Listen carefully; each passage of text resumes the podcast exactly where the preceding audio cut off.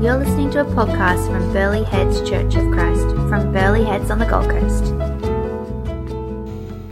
Watched a interview last week on a um, interview between a lady that had escaped North Korea. Um, fascinating. And then obviously Afghanistan this week. Of course, COVID, changing world. And as I read the Bible, and be honest this morning, I'm going to be honest, it feels like something's going on. Um, yeah, who, who feels that way? It's okay, I'm putting my hand up, so it doesn't mean that you, you think it's the world's going to end tomorrow or anything like that, but just you'd agree with me that something is, something's changing on our planet. Amen? You're in agreement with that? Absolutely. And questions go through my head. I read the Bible, I read Revelation, I read end times stuff, and I do. I am honest, I'm praying about this. What does it all mean?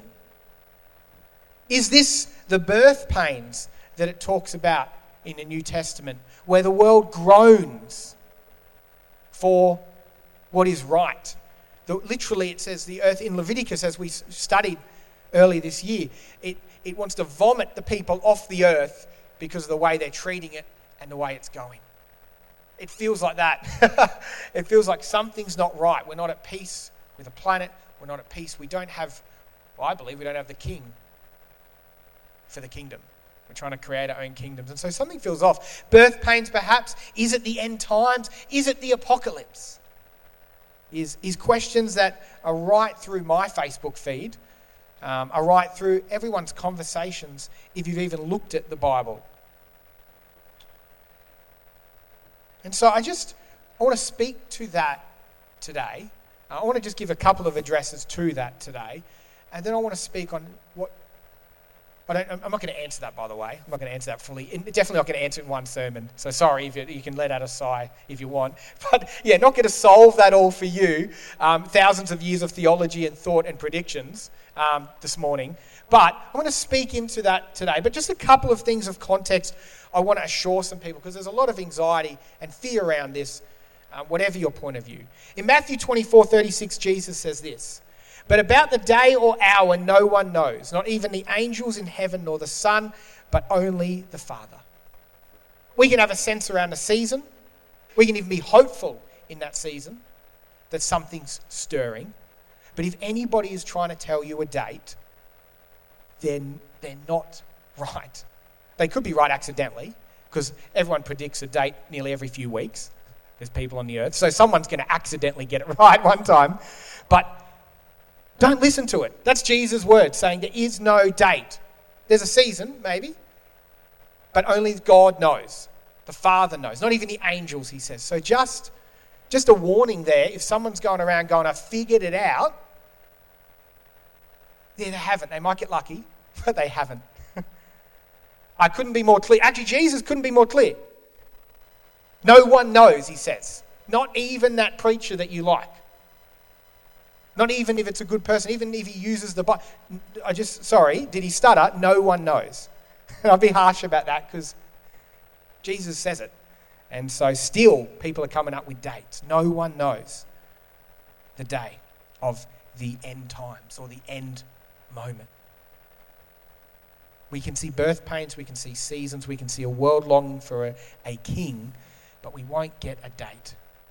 And then Revelations 14, 9, 11 is my second encouragement in this season. And this is what is called apocalyptic language. So when it talks about dragons and things like that, they don't believe there's going to be dragons appearing. It's poetic. And so let me read if you're unfamiliar with Revelation.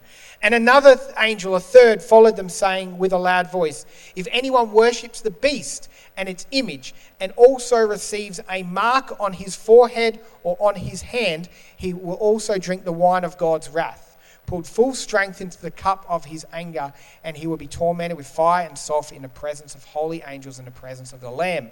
And the smoke of their torment goes up forever and ever. And they have no rest day or night. They're worshippers of the beast and its image, and whoever receives the mark of its name.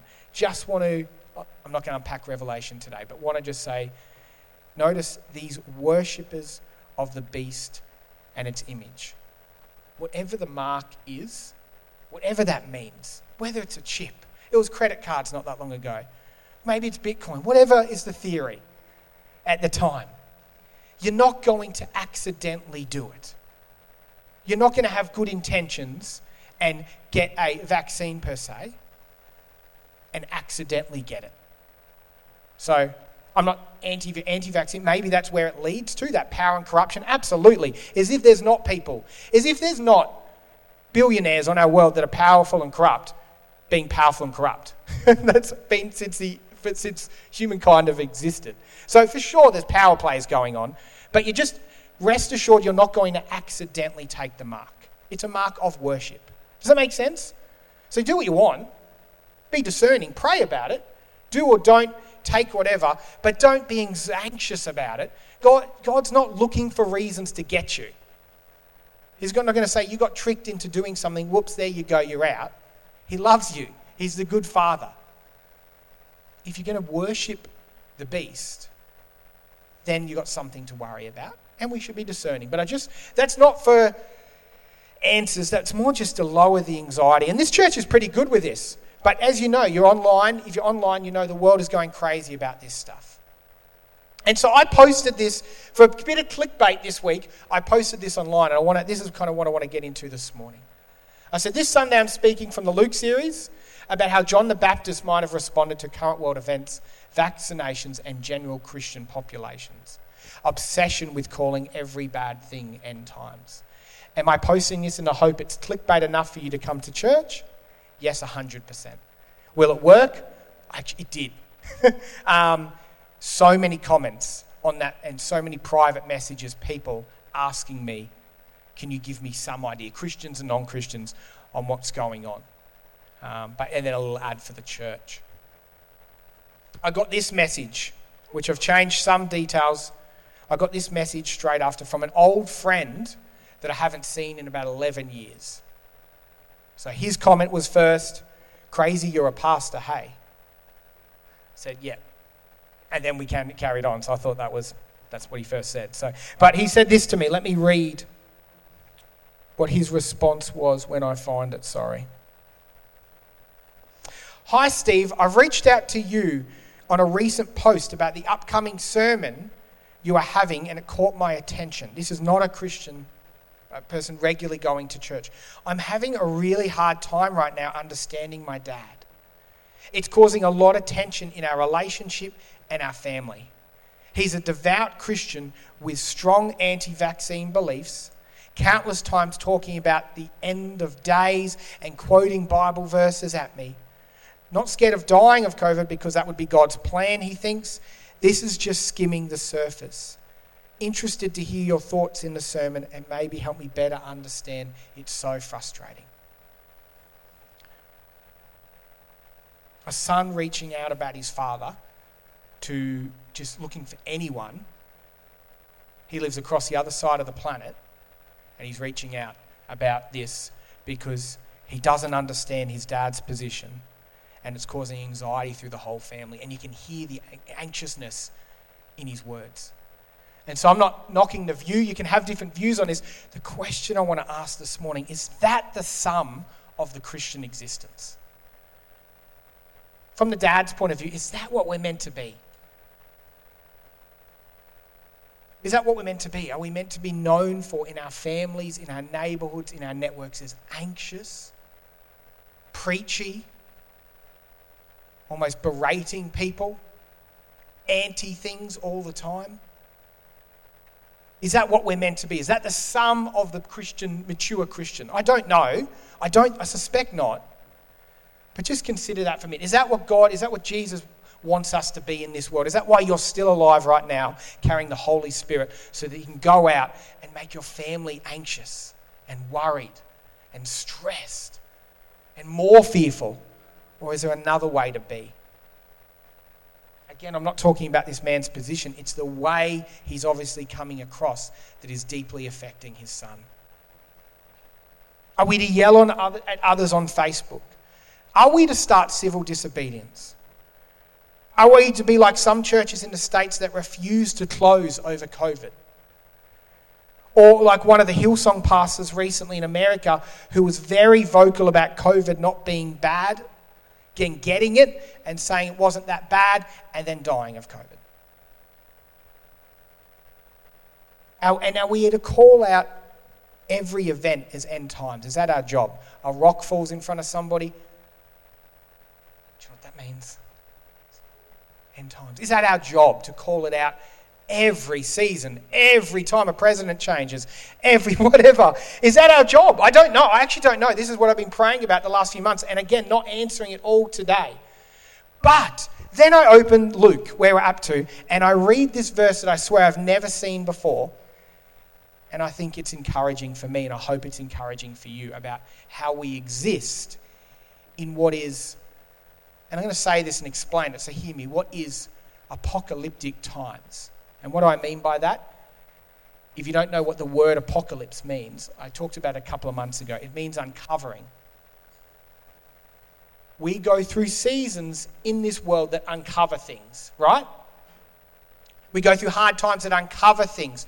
I believe from the amount of people that put up their hand right now, I don't know if it's the end times, but it's a season of uncovering. Amen? in every aspect. People are learning things. I'm sure when Rome felt, fell, it was apocalyptic. It changed people's perspective. I know when World War I and World War II happened, it was apocalyptic. People's views changed. I bet if you were a Jew standing in a Nazi camp looking at Hitler, going, maybe the Christians are right, maybe this is end times, because it's apocalyptic. You're uncovering something new. And I strongly believe that this season is an uncovering of something in every way. Empires are changing, moving. Monetary systems are moving and changing. Power plays are 100% happening and moving. The Christian church is in an existential crisis. All of our leaders, our big ones, keep failing. Bill Hybels, Hillsong, Ravi Zacharias, we're like, is there anyone?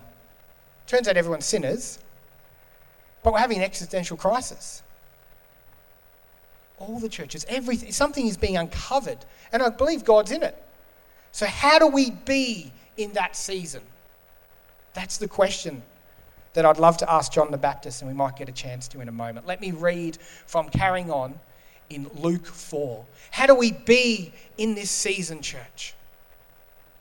During the high priesthood of Annas and Caiaphas, the word of God came to John. This is Luke 4, the son of Zechariah, in the wilderness. And he went into all the regions around the Jordan, proclaiming a baptism of repentance for the forgiveness of sins. As it is written in the book of the words of Isaiah the prophet the voice of one crying out in the wilderness, Prepare the way of the Lord, make his path straight. Every valley shall be filled, and every mountain and hill shall be made low. And the crooked shall become straight, and the rough places shall become level ways, and all the flesh shall see the salvation of God. He said, Therefore, to the crowds that come out to be baptized by him, you brood of vipers, who warned you to flee from the wrath to come? Bear fruits in keeping with repentance, and do not begin to say to yourselves, we have Abraham as our father. For I tell you, God is able from these stones to raise up children of Abraham. What a harsh thing. These church leaders come up and go, Yeah, that's not what we've always done. And we don't do that here. We've been at this church for 400 years, or we're families of Abraham. And he's gone, Yeah, yeah, yeah. God can make, God can make family of Abraham out of stones. So maybe just listen to me for a moment. John says to them, If I tell you God is able to make these stones to raise up children for Abraham, it's harsh. Even now the axe is laid to the root of the trees. Every tree, therefore, that does not bear good fruit is cut down and thrown into the fire. How much is that statement sum up what it feels like in the world at the moment that the axe is at the root of the tree? Again, whether this is the end of life as we know it or it is a season of uncovering, it feels like stuff's changing and it feels like the axe is at the root of the tree. Do you still with me? Are we in agreement? So that's what it feels like on my, because hopefully I'm not the only one feeling like this. It feels like something's going on. If only John the Baptist would tell us what we should do then in a moment like this. For this moment, there's Roman oppression. The Jews are being squashed. The Pharisees are carrying on. Jesus is coming. He's here. He's about to start his ministry. There's anxiety in the air. Empires are forming and changing. There's revolt in the air. And this guy comes out of the wilderness eating bugs and raw honey. Kids ate bugs last week, biscuits and honey. Much nicer than I imagine locusts taste, but they were very excited as they learn about John the Baptist. They come out and he says, Get ready, something's about to happen. The axe is at the foot of the tree, the root of the tree. If only someone said, Hey, John, then what do we do? How do we be in that season? And the crowds asked him, What then shall we do? Convenient. And he answered, Whoever has two tunics is to share with him, who has none, and whoever has food is to do likewise.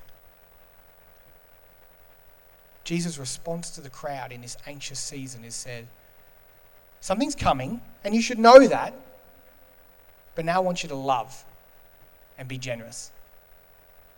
Disappointing for some of you because that's sometimes really hard. But that's what he says to the crowds. And I know what you're thinking. You're thinking, yeah, yeah, okay, so crowds should do that. But what if you're an influencer? What if you've got some political power? What should you do in a moment like this? How should you act? How should we be the church? Good question. And then the tax collectors also came and got baptized, and they said to him, What shall we do? And he said to them, Collect no more than you're authorized to.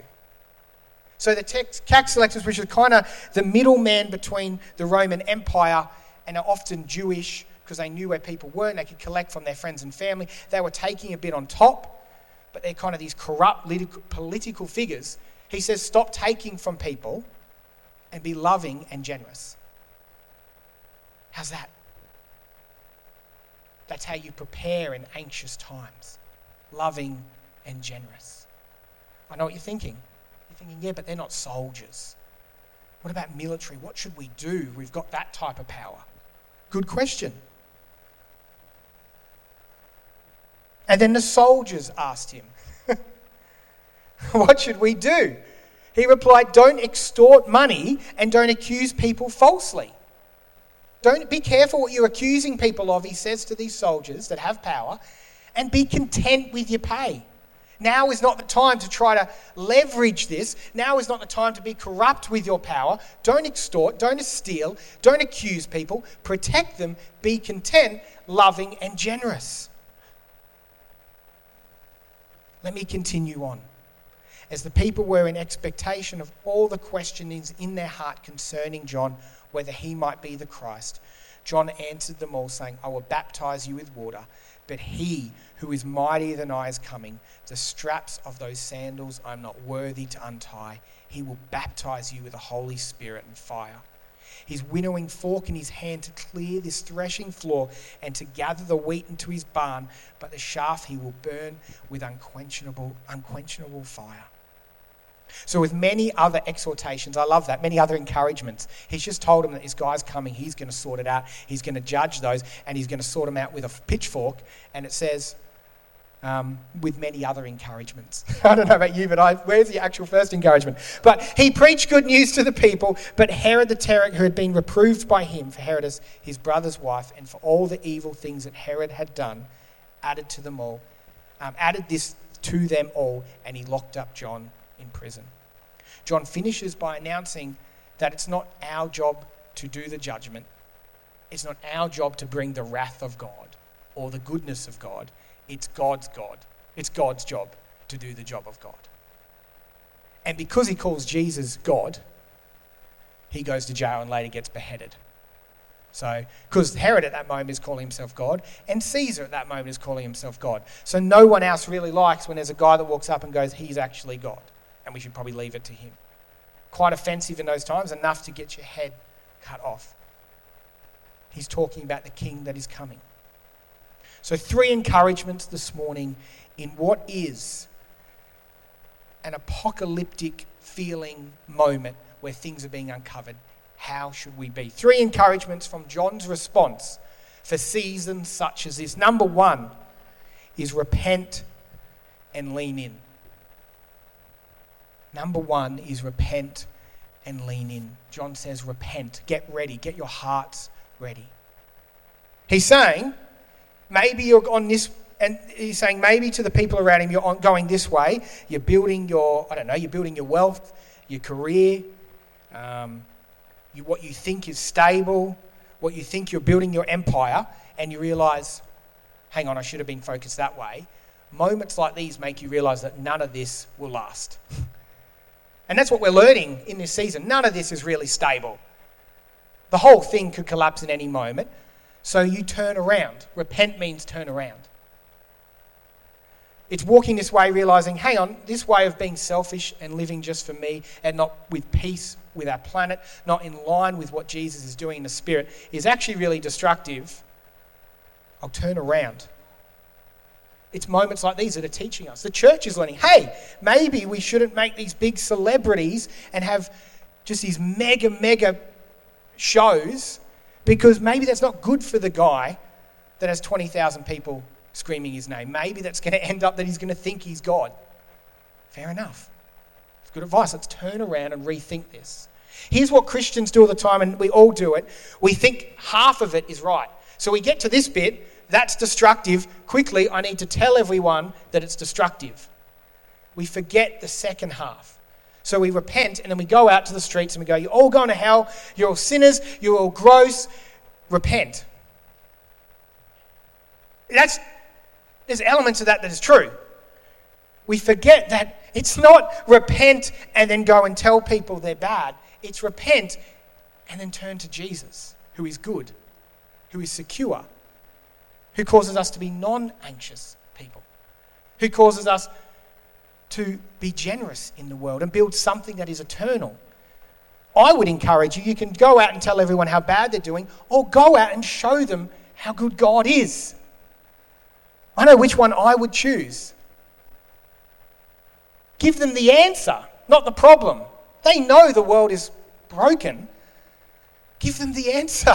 Show them the answer. Repent and lean in. This is a great time, church, in this moment to go, what am I doing with my life? Is it for the kingdom that is eternal or is it for something temporary? Because I can tell you what, whether it's a season or the season, things are getting pretty, things are falling apart pretty quickly. And so if you think your wealth, your empire, your brand, your status matters and is going to matter soon, yeah, Talk to every other CEO or rock star in the world that's taken their own life and realized because they realized it was all meaningless. But they didn't have the turning around to knowing what is meaningful, deep, and real, and that's Jesus. Repent and lean in. It's harsh, but it's what John the Baptist says in these seasons. Let's get ourselves right. Let's lean in even more to what is good, secure, and eternal Jesus. His will be done. The security is in Him. It's not the next idea. So you're not an anxious, fearful, suspicious person. These seasons are meant to form you into a solid thing in your friends and family's life. Do you realize you might be the only solid thing in your friends and family's life? You might be the only solid, non anxious person in your street, at your school, at your uni, in your neighborhood. That's our role. There's a security to us. Discernment looking at the world, but a security to us. Repent and start building, church, a solid, eternal. And this is not a go at everyone. We are, I know many of you are doing that. There's another reflection in this season to build something good and eternal. Amen? Repent and lean in. Number two, look and listen. Look and listen. I love a good conspiracy theory. And do you know what? The crazy thing is in this season, some conspiracy theories are not that false. Um, some are, some aren't. It's hard to tell. I love a good rabbit hole. Many of the nights I've stumbled across something on my phone that's interesting at 9 a.m., um, 9 p.m., thinking I better go to bed, and then deciding that maybe at 1.30 a.m. I really should go to bed because I've started reading and got into this. I, lo- I love it. It's enjoyable. It's interesting. I love knowing what's going on in the world. I love reading. I love reading this stuff. I love talking about it, and that's fine. I love talking about it with close friends, these things that are going on and observing and discerning. It's not nothing, none of this is bad. But if I am too focused on that, that I don't even notice that my fellow brother or sister needs a tunic, which is a clothing item, then what a waste of time. That's what John's saying. So you can discern.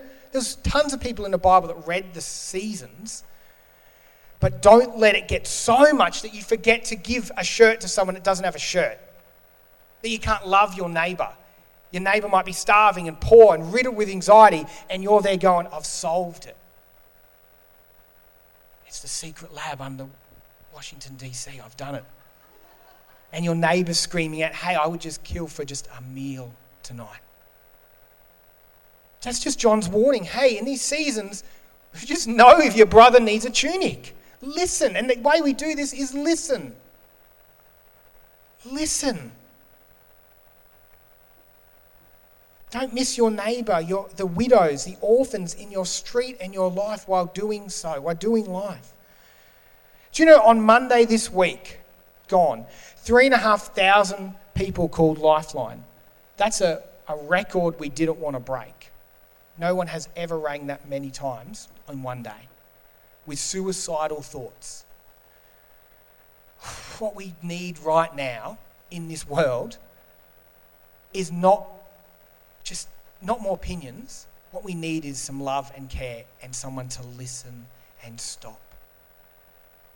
Do your five minutes and then do another five minutes listening to somebody. just listening, hearing I think about this dad and father I mentioned at the start. Imagine if for a moment this father would stop and listen to his son and how worried he is about him instead of saying, Oh, have you read this section? This is the bit where the dragon descends and takes over Jerusalem. No, just get to that. Just listen for a moment because your kid is really worried about you. So worried, he'll reach out to a pastor person he can't believe is a pastor that he met 11 years ago and see if he's got any insight because he's so desperate to connect with his father. Listen, look and listen, discern, absolutely. And then lastly, love and give. Love and give. All of this snowballs to what Paul calls a new creation. Something that our peers haven't seen before. Not angry, militant, picketing souls, not anxious, fearful, shaky messes, but a non anxious, ridiculously generous, loving presence. And we can only do that if we're secure in Jesus, if we realize it's eternal and so none of this is ours, it's all His. Do you know what 1 Corinthians says? If you can speak in the tongues of angels and move mountains into the sea, but you don't do it or know love, do you know what it says you are? A clanging cymbal says if you do anything, even, imagine that. So you can speak in tongues of angels, what you can move mountains, but you don't have love, you're just a lot of noise, a clanging cymbal. If there was ever a description for social media at the moment, a clanging cymbal is pretty brilliant. Speaking in lots of opinions, but not having a single bit of love. It's just a clanging cymbal. Even if you're right, even if you can move mountains, if you're not doing it in love, you're just adding to the noise. Please don't take this as a go at anyone in this church. This is not aimed at anyone. In fact, this church has impressed me at every step at how peaceful and how loving we're trying to be in these seasons. So, this isn't addressing an issue. This is just addressing the perfect scripture that popped up this week from John about the world at the moment. It's a calling, it's an encouragement to become something more in this apocalyptic season. Do you know in history, these are the moments that the church reestablishes itself? Every time. Do you know these are the things we practice for? We run church when it's all good and nice and fluffy and the world is great. We're practicing for moments like this to be the church. This is our time. This is kind of what we wait for. The world's a mess. We go, we know. Come see what we've got because you forgot. We've been practicing for this season. Listen to just a couple, I'll just close with a couple of these ways the churches have uh, like changed the world in apocalyptic seasons. So during the plague of Cyprian, a bishop gave this account of the disease in his sermons. Uh, the plague of Cyprian was probably disease related to Ebola. Um, it was around the third century in Rome. He gave a sermon that triggered an explosive growth of Christianity.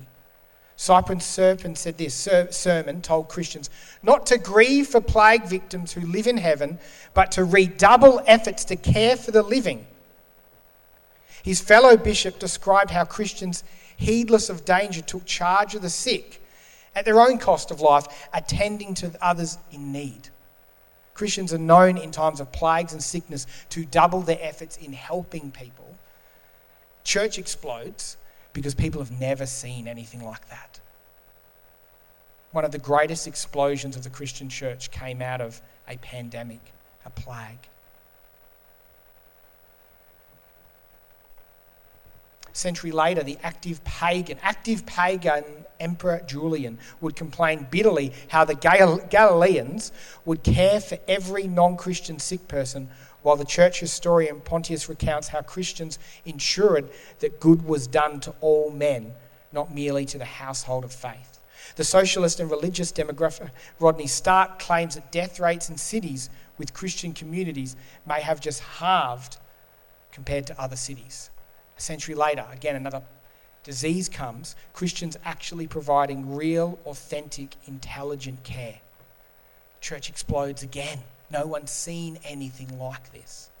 And then my last example, back in 1527, a deadly plague hit Martin, Martin Luther's town of Wittenberg. And he wrote this. Let me read what Martin Luther wrote in 1527, one of our church forefathers. I shall ask God mercilessly, mercilessly to protect us. Then I, shall, then I shall fumigate, help purify the air, administrate medicines, and take it. I shall avoid places and persons where my presence is not needed in order not to become contaminated and thus inflict and pollute others, and so no cause their death as a result of my negligence. That's fascinating. That's I'm not, he's not, it's not the Bible, so you do what you want. I'm not saying this is the answer, but just interesting. If God should wish to take me, he surely will. And I've done what he has expected of me and so I'm not responsible for either my own death nor the death of others. If my neighbour needs me, however, how's this? If my neighbour needs me, however, I shall not avoid place or person, but will freely go as stated above. See, this is such a God fearing faith because it is neither brash nor foolhardy and does not tempt God.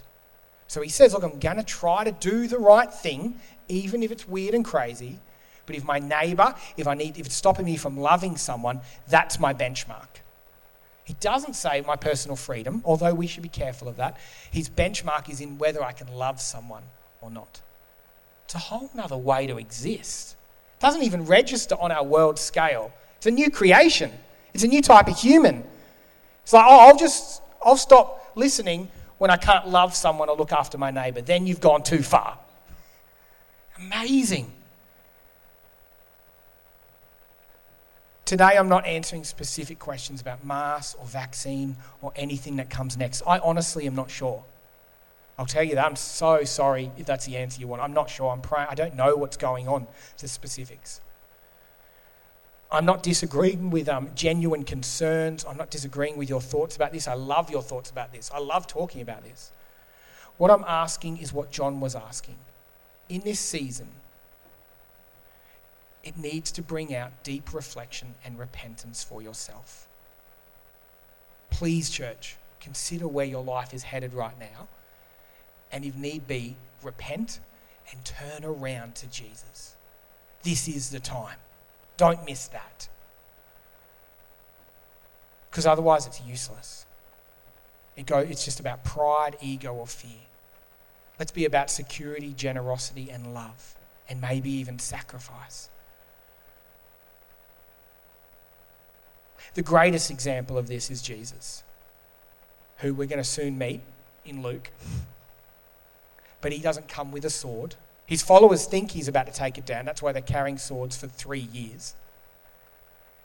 But he died and actually surrendered and in a way, brought, well, not in a way, literally brought an eternal kingdom, one that outlasts Rome. Where's Rome now? Where's the Empire of Rome? It's gone. Where's the church? It's even in Australia on the Gold Coast. His sacrifice, his love for us, built something eternal that you can be secure and a part of now that won't fall away. Repent, look and listen, and then out of that start to love and give. So, three questions for you to consider. I'd love you to write them down, take a picture. Three deep questions to consider in this time. Make five, 15 minutes to be silent, then ask yourselves these questions Are you right with God? Are you building kingdom or uh, are you building something eternal? Seriously, right now, as the world changes, what are you building? Is it going to matter in three years, five years, 20 years? Are you listening? Do you know what people, even in this church, are struggling with? Are you quick to listen or quick to respond? I'm so bad at the respond part. Mez will agree. Can you just listen to me? I don't need you to fix the problem, is something that Mez might say to me every day. I don't need Pastor Steve right now. I need my husband to listen. So, in theory, we don't do that. We don't argue or anything like that. So, so. Jane's laughing. She's living with us. She knows that's a lie. Um, listen, listen, guys. Listen to each other. And three, are you growing a generous heart? Is your heart becoming more generous or stingy and anxious? Now, I could easily turn this around about giving to the church. I'd love to do that because this church is doing so much and you are doing so much within the church. And you know what? If Open Doors sends us some information around how to help Afghanistan, this church's mission committee will support that and look at that. That's what we do. That's what we tithe towards. This church has multiple out, multiple um, overseas mission support, multiple local support, and then obviously this. But it's not just about church. Just in everything be generous. Give it away. Someone goes, I can't believe you're giving that to me in times that are as tight as this. Yeah, well, the kingdom, there's something waiting for me that's way better than this. Take it. They'll go, What on earth is right with you? Why are you not storing everything up? And in relation to these answers, don't just answer them. What, what are you going to do about it? That's a question to ask yourself in your small table. Let me pray. Lots to consider there. I encourage you to go back and have a look at John the Baptist's response and pray through that yourself. But um, yeah, I'm going to invite the team up and I pray for us right now. Father God, it is a season thick with anxiety, thick with depression, thick with unknown in our workplace, and in our churches.